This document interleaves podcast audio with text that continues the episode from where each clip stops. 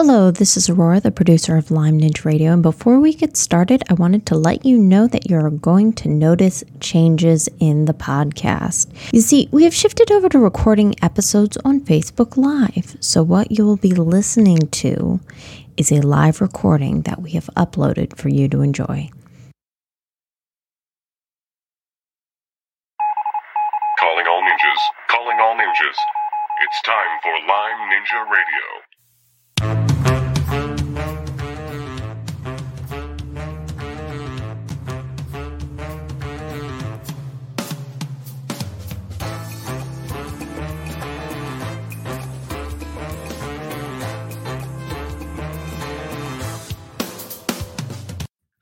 Hello, hello. It must be Tuesday because we're in central New York. you know, there's an old and it's movie cloudy. And it's cloudy, right? It's clouding up. Hello, welcome. We're glad you're here. Welcome to Lyme Ninja Radio Live. We've got a very, very interesting show for us tonight. And we're going to be talking to Bob Kriva, who's just written a book. I shouldn't say just written it, just published. His book just came out about Lyme and his experience with Lyme. And I always love to talk with authors. They always have a lot to say. And I have to do also say that I'm a little bit jealous of them because they actually sat down and wrote the book, unlike most of us who are just thinking about writing a book. There's that difference between thinking and action, and therein lies the secret to the universe, I think. So we're glad you're here. Please let us know who you are in the comments. Say hello so we can say hello to you. Aurora, did you get our top 10 list together? I do. I did. Excellent. So, as you all know, Lyme disease is an international problem. And each week we have people join us from all over the world, either tuning into Facebook Live or YouTube or on our podcast. And we have a list of actual list.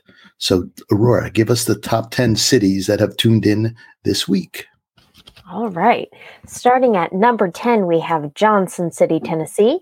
Number 9, Denver, Colorado. Number 8, Chicago, Illinois. Number 7, Henniker, New Hampshire. Number 6, Utica, New York. Yay, Utica. Represent the hometown. Number 5, Ashburn, Virginia. Number 4, Oak Park, Illinois. Number 3, Nottingham in the UK.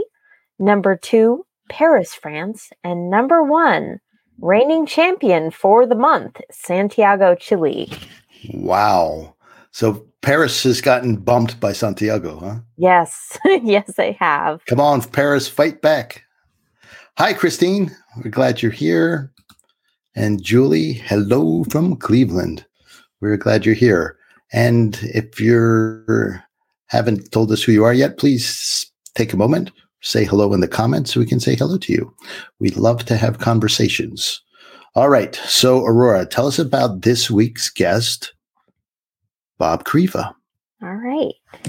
Bob Kriva is a chronic Lyme disease patient who shares the story of his experience in his new book, It's Lyme Time How a Tick Bite Nearly Ruined My Life.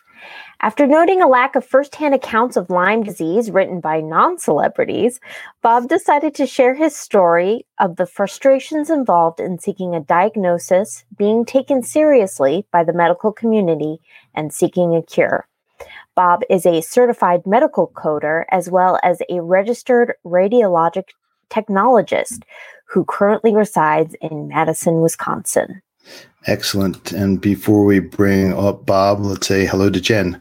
Hi, Jen. Thanks for joining us. All right, Aurora, thank you very much. We're going to say goodbye for now and okay. bring up Bob. So, see you in a little bit. Bye. Bob, hello. Welcome. Hi. Thanks for having me on. Thanks for carving out some time and thanks for writing your book. So, why don't you tell us about the title? How'd you come up with the title to it? Um, well, Lyme Time, it's the it's the title of my blog, um, and it just rhymes. That's really the only reason why I picked that. Um, the subtitle, um, "How Lyme Disease Nearly Ruined My Life," because it, it basically nearly did. Um, I got sick about four years ago with Lyme, and it's been a struggle since then to try to figure out, first of all, what's going on uh, getting a diagnosis of Lyme disease, and then finding a doctor that would believe me that I have Lyme disease. And then once I got a positive test, um, just figuring out a way to treat it. And there are many, many ways to treat it. I've found. Yeah. So that's that's the title of the book. you know, we're here in central New York, and there we're still struggling. Uh, my father-in-law uh, had a tick bite a couple days ago, so he, of course, uh, being the resident Lyme ninja, he he shows me. He said, "Can I show you my tick bite?" So this 80-year-old man, he drops his pants. nice. Luckily, it was just it was lower down on his thigh, closer to his knee, but he couldn't get his pants leg up, so he drops his pants and shows me. And the bite doesn't quite have uh, a bullseye rash, but he said the evening before one was starting to form. So here's a tick bite, right? There's no tick left. Actually, it turns out the head was left in there, and uh, he had to dig it out. Uh, and we're sending that off and see if there's enough of the the bug left to uh, see if there's anything in there. I don't know if it's enough for them to do the, the RNA, RNA, testing. Yeah, but well, yeah. anyway, well, I was I sent it off today. But I said, great, go to your. His doctor is a pretty open-minded uh, family doc who's been in the community forever. He's well respected. He wasn't in the office, unfortunately, and mm-hmm. his staff basically said, no, no antibiotics for you. You know, it doesn't wow. matter that you got bit. Doesn't matter that you have a rash.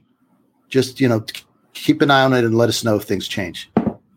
Yeah, unfortunately, that's, got, that's, a common story that I've heard. Yeah, you got to be kidding me. Mm-hmm. You got to be kidding me. All right, let's say hello to Kathy. Hi, Kathy. Thanks for joining us. How long did it take for you to get diagnosed? It took about a year, year and a half since uh, my symptoms got really bad.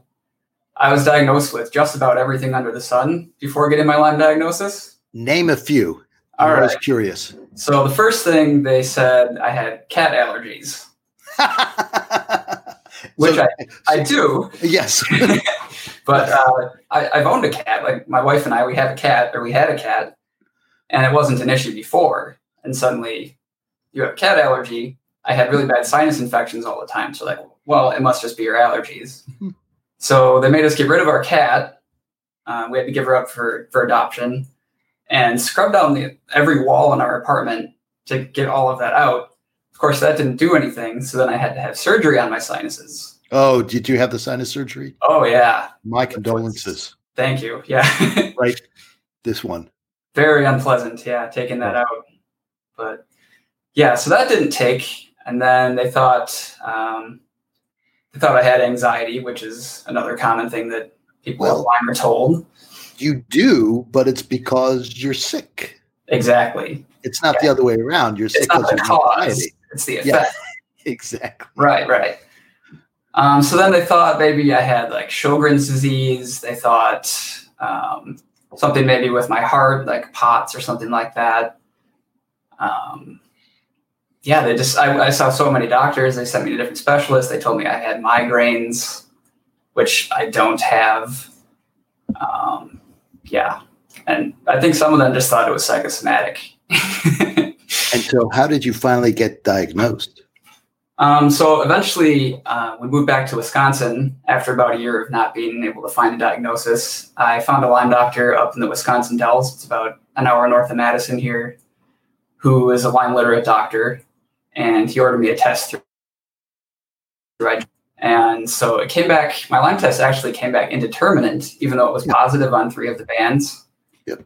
and i was also positive for babesia microti which seems to be the big one that's that's been the hardest to get rid of for me. So that, that's how i finally got a diagnosis. Yeah babesia is brutal. Um, mm-hmm. i i think a lot of the lasting things with with Lyme. And Lyme's enough of a problem of its own, but the Babesia, people with the co-infection of Babesia really struggle with finally clearing that infection. There's no doubt about it. Yeah. So you sought out a Lyme literate doctor. What made you suspicious that you had Lyme disease? Um, it took a while to kind of put all the pieces together. When I was living out in Washington, they don't have a lot of Lyme disease out there, or at least they say they don't have a lot of Lyme out there. So it wasn't really on any of the doctor's radars. So I never got tested for it. Nobody ever questioned, like, hey, maybe this is Lyme. But I didn't actually think maybe this is really Lyme until I had my gallbladder removed, oddly enough. The surgeon that removed my gallbladder, I was kind of just telling her all my symptoms that I was dealing with. And she just kind of off the cuff mentioned, hey, that sounds like Lyme disease. And no one else had ever mentioned that. All the specialists, all the other doctors I've seen. And I, it just kind of, it was like a light bulb going off in my head like, oh, yeah, that makes sense. So I did some research. I looked up the symptoms of Lyme and I had pretty much all of them. Uh, all of the above, right? Check. Yeah, yeah. yeah. So I was like, well, maybe I should get tested for this. This seems legitimate. And so, is, was part of that research figuring out that I'm not going to get the help I need from kind of the neighborhood doc? I really need to search somebody out, or did you yeah. try locally before you traveled a couple hours? I tried locally. There, there actually aren't any Lyme literate physicians that I know of in Madison here, which is odd since this is such a, a high concentration state for Lyme disease. But I, yeah, I saw like general practitioners, and I think they had good intentions, but they weren't able to pinpoint exactly what was going on. Yeah. When I was getting really bad headaches every day, they basically just threw painkillers at me. Like, I don't know, just take these, maybe you'll feel better. Yeah. Ultimately, that wasn't a good idea.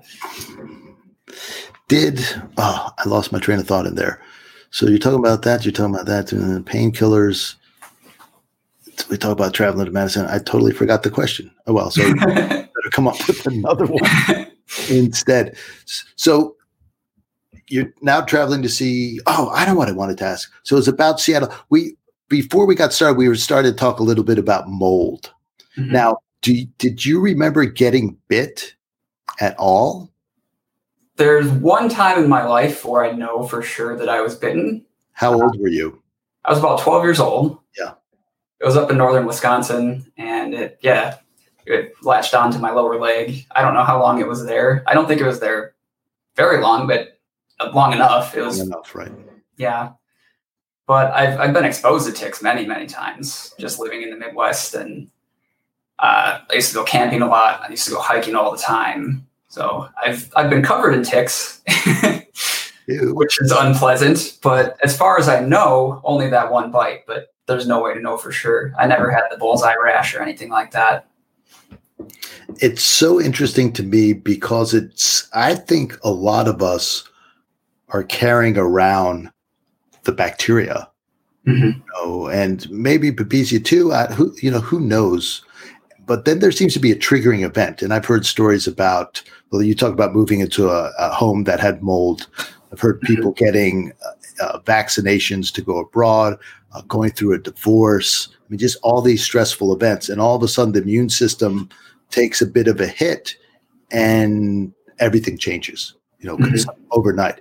So sometimes it's clearly, yeah i got bit recently. Other times it seems like the bite can be spaced decades away and it, that makes i think that makes the diagnosis even harder because part of the differential diagnosis that they're taught is you know do you have you had a re- recent tick bite mm-hmm. and if the answer is no then immediately dismiss all those infectious diseases and it seems to be a huge mistake. Mm-hmm. Yeah, I agree. Yeah, it uh, for me it was a gradual onset of symptoms. So it's not like the flu where you just you get sick and you know immediately. It it came on over a longer period of time, and I think a lot of doctors saw that, and yeah, just they didn't consider Lyme at all. Yeah, I had the opposite experience. I got bit, and within 24 hours, yeah, probably about 24 hours, 36 hours, I felt so terrible. it was the worst uh, flu symptoms I had ever had. It just really felt like I got run over by a truck. And then about a day after that, day and a half after that, uh, the, the rash appeared on my arm. So, you know, it was unambiguous mm-hmm. that that's what happened. Uh, but so many people are like you. It's right. Their immune systems are good, or you know, whatever the infection isn't that bad to begin with uh, and nothing much happens, uh, and then things begin to creep up, things begin to fall apart, right? Mm-hmm. Now we have a question, so let's bring this up because I have the kind of the same question. You talk one of the things you talk about in your book is the different ways to treat things, and Christine asks Um, what do you do for the babesia, or what are you doing for the babesia? Uh, I've tried several things. Um, initially, I tried Mepron with, I believe, azithromycin. So Mepron, it's an anti-malarial. It's a pharmaceutical drug. Um, very nasty. It tastes and looks like yellow paint. um, yeah. So that that was probably that was I think the hardest thing on my body that I've taken so far. It really knocks you out, and I, I suppose that means that it was also potentially killing the babesia, or at least that's what it felt like. Um, and I, I, felt good for a few months after finishing my course of that, but eventually it started to creep back in. The symptoms came back. I've tried an herbal method, uh, various different herbs. I think uh, is one of them. Okay. Um, and currently I'm on disulfiram, which they don't know for certain if that treats babesia, but there seems to be some at least anecdotal evidence that it's helped people. And how are you feeling on the disulfiram?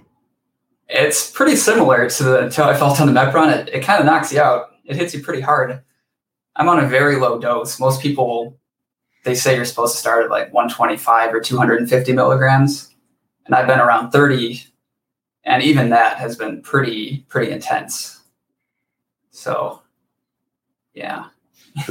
what, what else have you found that you feel is, was helpful? and kind in in getting back together, at least getting back together enough to be able to write a book, which is pretty good. um, yeah, that's a good question. I think in terms of treatments, I think uh, I found detox baths to be very helpful. And like Epsom salts, okay. that kind of thing. Did you put anything else in there besides the Epsom salts? Um, I haven't, other than like some essential oils, mm-hmm. drops of like peppermint or something like that has been nice, or tea tree. Um, kind of opens up the sinuses too, which is an added bonus if you're like me and you have allergies. but how about other detox like foot baths or saunas or? I tried the sauna. Um, that, that on the cover of my book, that's me sitting in a personal detox sauna. It looks really silly. It looks like a tent, and your head sticks out the top.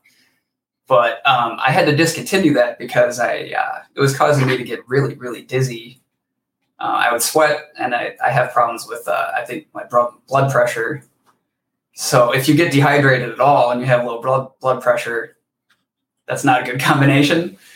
But I, I know that it has helped a lot of other people detox. So I think if you can tolerate it, I think it's a good thing to be doing. But it, it wasn't super good for me.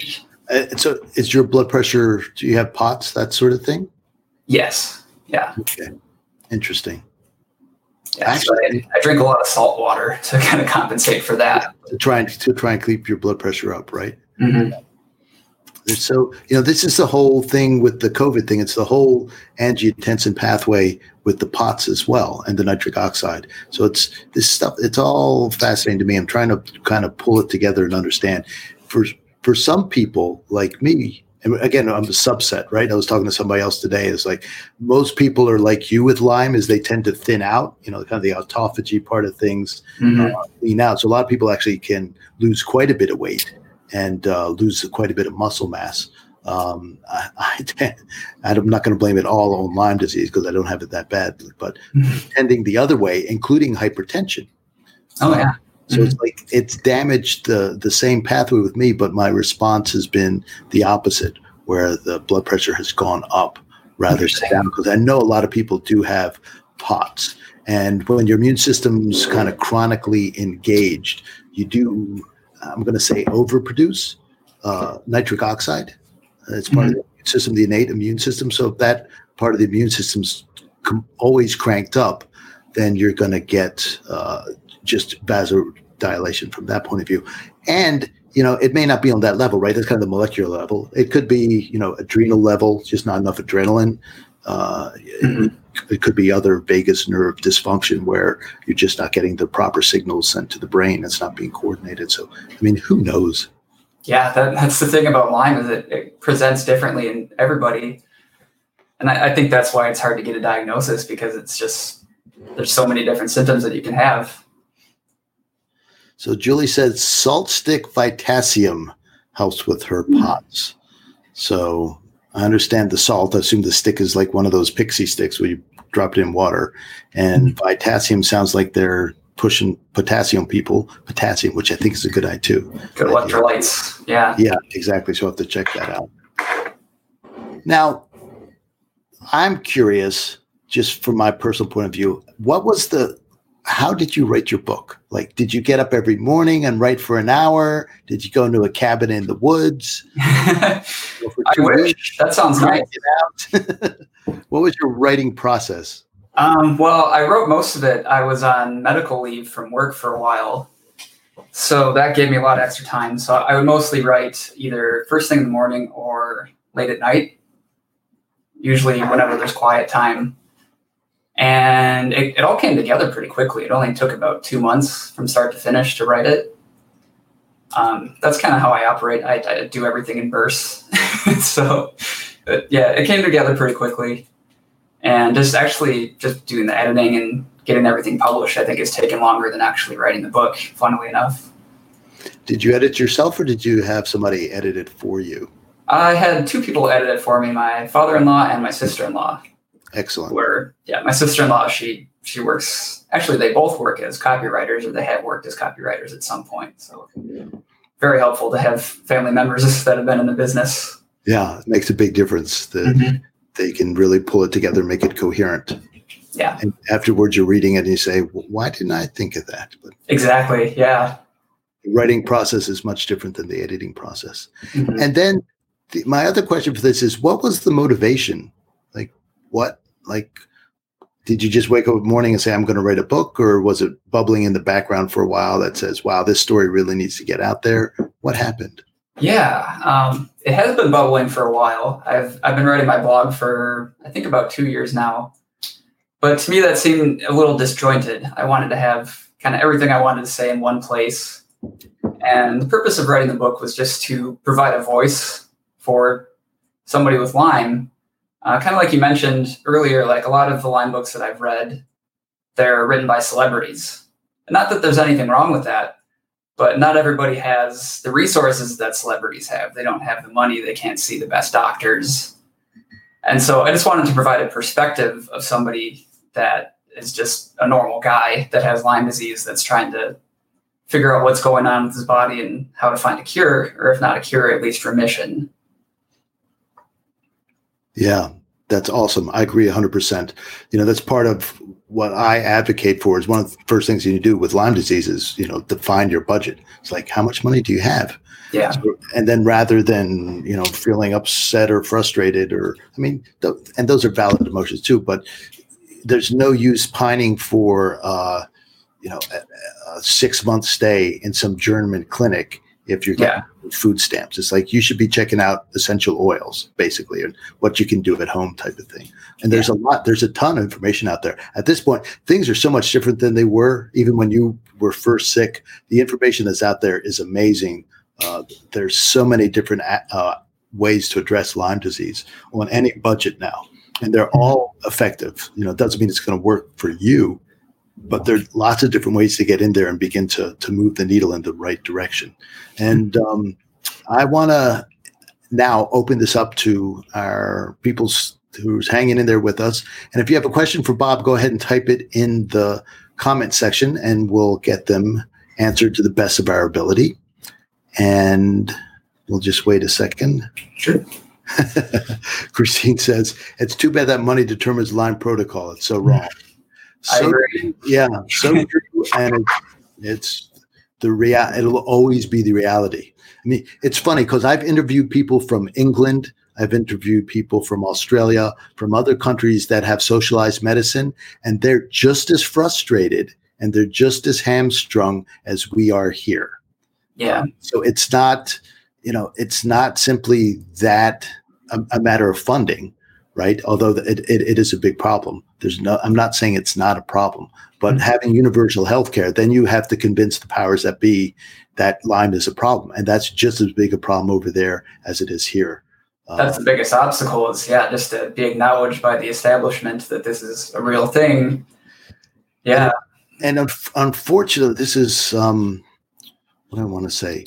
The kind of the arc of history of science is not so much one of innovation. Innovation happens, but the old guard has to die off, literally, mm-hmm. before a new idea can really spring to the fore. It's very rarely that an idea kind of leaps forward and grabs our consciousness and and turns thing around. Usually, the the idea is hatched by a young person uh, who doesn't have the credentials, who doesn't have the the uh, the backing and the social network that the older researchers have and says, "Hey, I've got this great idea," and they, you know, basically pat them on the head or try to get rid of him.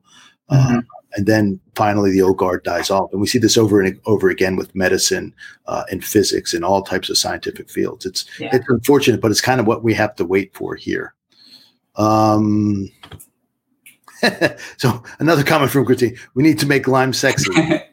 Bob's working on that as hard as he can. If you know how to do that, let me know. Yeah.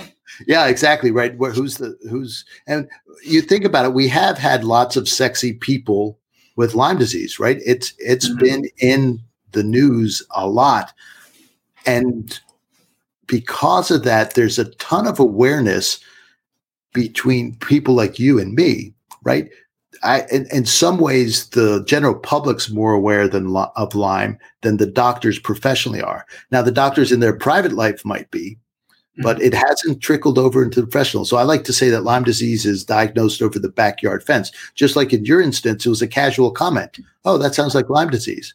You know, like boom, thank you very much. You know, I think there there are a lot of doctors that are sympathetic to Lyme disease patients, but I think they're afraid of ordering too many antibiotics or being put on a list or something like that that they just oh, don't want to deal with it. Clearly, they yeah. the science the science based medicine uh, and most of the doctors now are working for hospitals. They're not they're literally not allowed to stray off the path that's written out for them.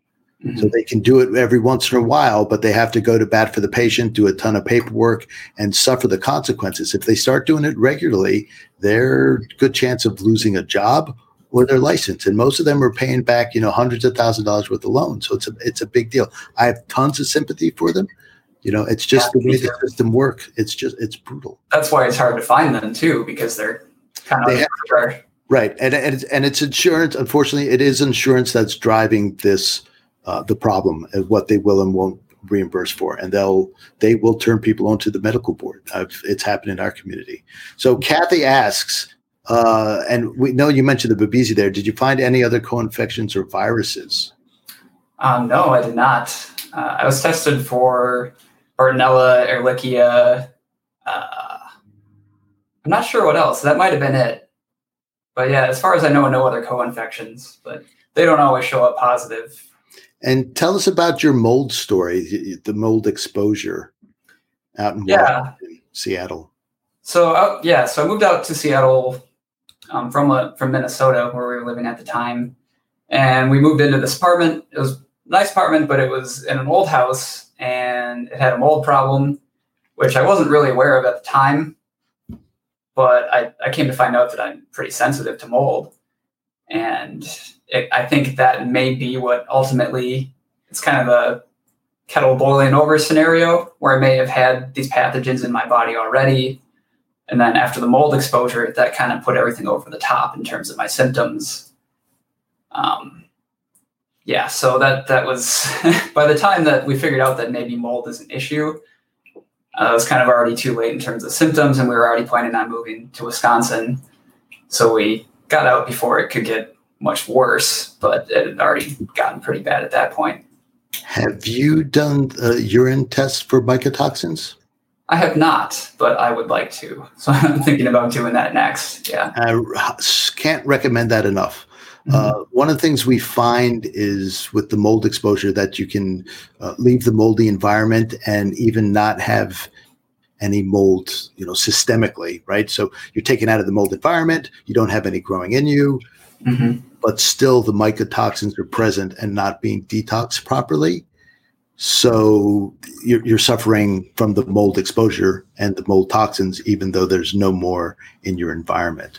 Uh, and the great way to do that is uh, with the with the Great Plains I believe it is mycotoxin test. And mold, mold is tenacious. It's, it's kind of like the Lyme disease, the Yeah. spirochetes. Like it forms biofilms. It can form them in your sinuses. It can hang out in your digestive tract. Like it's very hard to get rid of once it's established.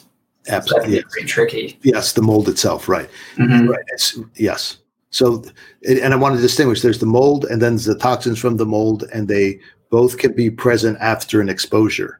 Mhm. So, just because you, so if you have mold systemically, you probably also have mycotoxins, but you can have mycotoxins without having any systemic mold or exposure to it. It's like they're they're sticky too. It's like they're tough to detox. yeah. Some people get pretty extreme with it. I'm sorry. Go ahead.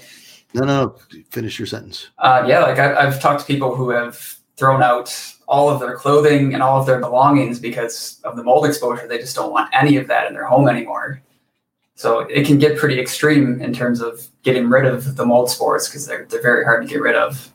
Yeah, absolutely. Well, and it's and it's one of those issues where uh, there's mold around us always. It's how sensitive we are, and right, and how uh, virulent the mold, uh, uh, the type of mold is. Uh, so you know, and and then the level of exposure too. So anyway, it yeah, it's it's tough, and I, you know, we've talked. I've talked to practitioners who've had people remediate their house, spend thousands and thousands and thousands of dollars, tens of thousands of dollars. Uh, sometimes it helps, sometimes it doesn't. So it's really we're just like with Lyme disease, we're kind of at the beginning of the learning curve of of these molds and what's going on. Uh, Christine also asks, "Would you say you're in remission now?" It's always an interesting question. I wish I could, uh, but right now I, I don't think so. I wouldn't say so. I'm still treating. I'm still treating with disulfiram right now, and I still feel like there are things that I need to address, particularly digestive issues and sinus issues. I think those are my biggest problems right now. It, it has gotten better. I think overall, like my energy has gotten better and I'm able to do a few more things than I used to, but there, I, there's still work to be done for sure. May I ask, what are your current symptoms? Um, mostly right now, my worst symptoms are digestion related. I get very bloated after eating pretty much anything. There doesn't seem to be any pattern to it. Um, and I sleep very poorly. I wake up multiple times every night, mostly related to digestive issues. I, I have a lot of back pain, joint pain. So that's still an issue. So yeah, still some stuff going on there, but Yeah. getting better. There's a lot going on there, without a doubt. hmm And let's see. So Kathy's asking, what are supplements used for mold? So Kathy, basically, it depends whether a person has, uh, like like Bob was saying, a, a mold infection going on, and in that case, they're antifungal, both drugs and herbal therapies that you can use. Primarily, though, the detoxification from uh, the mycotoxins. So it's different types of binders, and there's, I mean, there's tons of protocols out there. There's lots of information uh, on the web, and there are people who specialize in in getting rid of mold mycotoxins. I will say it's kind of like oxalates, if you're familiar with them at all. The the mycotoxins are seem to be held within fat cells, and so if you detox quickly, it's one of the deals where the body says, "Oh, thank goodness, we're finally getting rid of this," and releases everything at once. So you can get yourself sicker by by doing a, a binder. It's kind of like it pulls too quickly from your cells. So you want to go slowly, uh, especially in the beginning, to figure out what your tolerance is with with any sort of detox. It's you know, it's almost like smokers too. It's like somebody stops smoking and you think, "Oh, you're finally going to be healthy," but they almost invariably get sick. And it's the same sort of thing as their body you know, as you take in the poisons, the body's slowly putting them away and it's working little by little to detox what we have. But you get clean, right? You clean out the pipes, so to speak, the drain pipes. And all of a sudden the body says, let's go, pull this all out. And so all of a sudden there's a ton of toxins in your circulation. And oftentimes it overwhelms uh, what your what your detox pathways can handle. So that's oh, that's all I'll say about that. Um, it's a great question. Um, are you taking any binders yourself? Uh, yeah, I'm doing uh, some detox things for that. I take uh, bentonite clay, charcoal, and aloe. It's all in one pill. Can't remember specifically the name of the supplement, but I think you could find it if you did some digging for it. And that that's actually been very helpful, especially with the digestive issues. And do you take that every day? Do you pulse it? I take it pretty much every day, just one pill a day, pretty low dose of it. Yeah, that is just enough to keep things moving because it, it can kind of it has a tendency to plug you up if you take it too often or too much. Okay.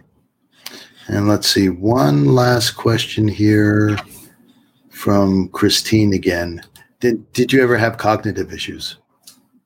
Yeah, um, I've had issues with word finding, almost almost like Alzheimer's. Weirdly enough, um, it comes and goes. Yeah, it's one of the symptoms I have actually. Yeah, it isn't constant, but certain days it's definitely an issue. Fatigue has been an issue for sure. I think uh, it's been hard for me to do my job, and I don't have a very active job. I, I do medical coding. I sit at a desk all day, but even that can be tiring as anybody who sits at a desk all day can attest to. Like it, it's its own different kind of tiring. But yeah, so that that's been a struggle. I had to go down to part time for a while just because I, I couldn't make it through eight hour days sitting in front of my screen. But got back to full time after a little while, so it got a little bit better. It's funny how we take for granted our ability to focus, and mm-hmm. the Lyme definitely can wreck that. Um, just you just can't keep your concentration going that long. Just can't do it. It's like you know carrying a hundred pound weight. Well, let's do something more reasonable, like a thirty pound weight. At some point, your arms just give out. You just can't do it anymore yeah, my, my attention span is just gone some days. Like I just, it's hard to focus on anything and get comfortable. And yeah, I think that's, that's a new thing with the Lyme. So that's been fun. All right. So why don't you give us the name of your book again and where people can find it? And if you have a printed copy, show it to us. Sure. Um, it's called It's Lyme Time How a Tick Bite Nearly Ruined My Life. You can find it on Amazon. It's in paperback and ebook form. I don't actually have a paperback copy on me right now because they lost it in the mail. So still waiting on that, but yeah, oh, no. I'll put it up on my Twitter or something once it once it comes in. Yeah, definitely have to do a selfie with the book. I'm an author. I'm an author. That's awesome. Bob, thanks. You've been just a delight to speak with. Congratulations on completing your book uh, it's a big deal. It's even a bigger deal because you did it through the lens of Lyme uh, and fought through that. So just thanks for putting something together, something that's accessible for everybody and relatable. Uh, it's fun to read about celebrities, but like you said, not necessarily the most helpful model for us to follow. So yeah. thanks uh, for being out there. Yeah. Well, thanks for having me on. I appreciate it. All right. I'm going to go ahead and put you down. If you want to hang out with us for a little bit longer, we can chat after the show. If you have to go, that's fine too. And Aurora and I is going to, are going to finish out the show and we'll talk to you soon, Bob. All right. Thank you. Hey, Aurora. Hey. You know, listening to him, um, I'm impressed again about the importance of finding a way to detox. For him, it was with with the Epsom salt baths and even figuring out, oh, I have mold, I need to get rid of that. Um, but how important that is to just get started on your healing journey, just to get started with that detox is always, you know, the Cowden protocol starts there. And, you know, we've interviewed Greg Lee, and it was his contention many, many years ago that that was the most important part of mm-hmm. healing is that you had to get the drains open. And talking to other physicians, they speak the same way. It's like if if, you're going to be doing some killing of bugs, if you're going to be doing something that stresses your immune system and you need to get rid of waste, you have to make sure that your body can process it and get rid of it first. Because otherwise, you're just going to make yourself sicker than necessary. I mean, a, a little bit of a herx is understandable, but uh, there's no need to suffer. And the toxins are toxins. You know, they're doing damage. So herxing strongly for a long period of time yeah, it might not be the best idea. So yeah, the, all the different uh, strategies out there for detoxification, and like Bob said, you have to figure out what works for you. Yeah. You know, sauna is an awesome detox tool, but if you can't handle it, you can't handle it. You got to find something that you can. So some binders, foot baths, uh, something gentle like uh, Epsom salt soak, things like that. There are lots of different ways. Earthing, right? Uh, the the idea that uh, you're connected or grounded to the earth either through uh, a, cable or just walking barefoot on the ground. That's uh, quote unquote detoxifying too. We'll just leave it at that. We won't get into the physics of that. Christine. Yeah, let's not do that. Christine says, wait a minute. Here we go. I hate Herx. Yeah, I hate Herx too. Yeah. Yeah. And those people said two years diagnosis, just start detox suffering. Yeah, sorry to hear that, Kathy. Lyme disease is absolutely a brutal teacher. Uh, there's no doubt about that. Um, yeah, so start gentle. Everything. The other thing to Lyme disease is, man, you. It's so easy to go fast. Uh, back in the beginning, I was making custom liposomal essential oil formulas. Uh, the recommended dose, daily dose, is three tablespoons. So I said, okay, we're going to start very conservatively and give somebody an eighth of a tablespoon, which is hardly anything, right? Compared to three tablespoons, you know, just a fraction, an eighth, 124th of the recommended dose. It was too much for quite a few patients. So now I start people dipping the end of a spoon in, right? So they're getting, who knows, a 50th of a teaspoon or something yeah. to begin with. You can't start slowly enough with Lyme disease. Just give your body chance. It's all that all the gears need to mesh and work together, whether the detox gears and the immune system gears. And if you start pushing one too fast, you just grind your gears and you make yourself just feel absolutely miserable. All right, Aurora, you know what time this is, and all you longtime listeners, thanks for tuning in and joining us. And we could not leave you unless we had the Lyme Ninja fact of the day. Did you know a ninja won a season of The Voice using only sign language? All right. Thanks. Thanks, everybody. We'll see you next week at 8 p.m. Bye.